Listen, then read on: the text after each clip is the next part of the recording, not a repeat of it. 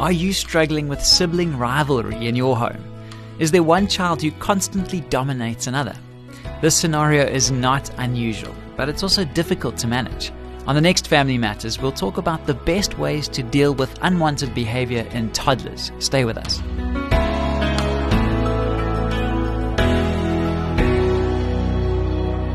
Hi, I'm Graham Schnell for Family Matters, where we offer practical advice from Focus on the Family. An exasperated mom wrote to us asking this question How can I keep my two year old daughter from beating up on her 10 month old brother? She kicks him, punches him, bites him, screams at him, and whacks him with toys.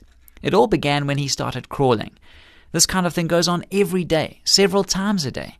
We've done everything we can think of to stop the behavior, but so far nothing seems to work. Do you have any suggestions or advice? You may find it helpful and reassuring to know that you're not alone. Sibling rivalry is a common and persistent problem. In the case of toddlers, it frequently manifests itself physically. So don't lose heart. Many moms and dads have walked this path before you. Most of them will testify that there is a light at the end of the tunnel. The behavior shouldn't be tolerated, but it has to be handled with care and discernment. What should a parent do when one kid starts wailing on another? Obviously, the response will vary depending on the age and maturity level of the child.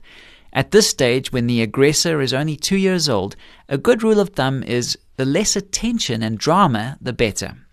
Your daughter needs to understand that her behavior is a problem. You should assure her that one way or another it will be stopped.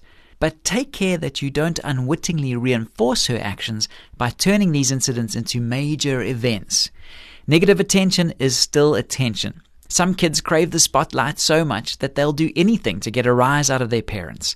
That's an itch you want to avoid scratching if at all possible. You've admitted that the tactics you've employed thus far haven't been working. You haven't achieved good results by shouting, screaming, spanking, implementing timeouts, or even removing privileges. Shall we state the obvious?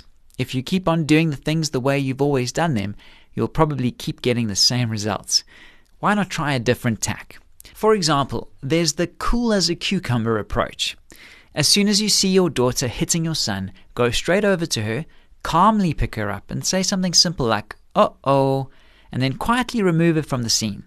Place her in a safe, secluded location away from everybody else, in her room perhaps, or a playpen. Don't allow her to come back until she's calmed down. If it's age appropriate, require that she apologize to her brother before returning to play. Throughout the process, use as few words as possible. The point is to downplay your response while at the same time expressing disapproval of the behavior. In this way, you won't be inadvertently feeding her craving for attention. Meanwhile, make an intentional effort to notice and reinforce any positive interactions you observe between your children. Sit down and get involved with them in some kind of guided play. When your daughter helps your son or treats him kindly, take full advantage of the situation. Offer her lots of gentle praise. When you do this, get down to her level and make eye contact. Describe what you saw. Say something like, Thank you for helping Johnny find the right piece for the puzzle. That way she'll know exactly why you're praising her. Talk about having respect for others and their bodies. Help your daughter see that she and her brother are on the same team. Challenge her to become his guide and teacher. Tell her that he's little and doesn't yet understand the things that big girls know. And be sure to model appropriate behavior when you get angry. We're not suggesting that this strategy is a magic solution. It won't always produce immediate results.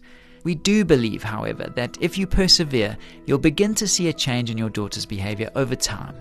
Remember, a controlled approach is crucial if our children are to learn what we want them to learn in life. This program was produced by Focus on the Family. I'm Graham Schnell, inviting you to join us again for the next edition of Family Matters.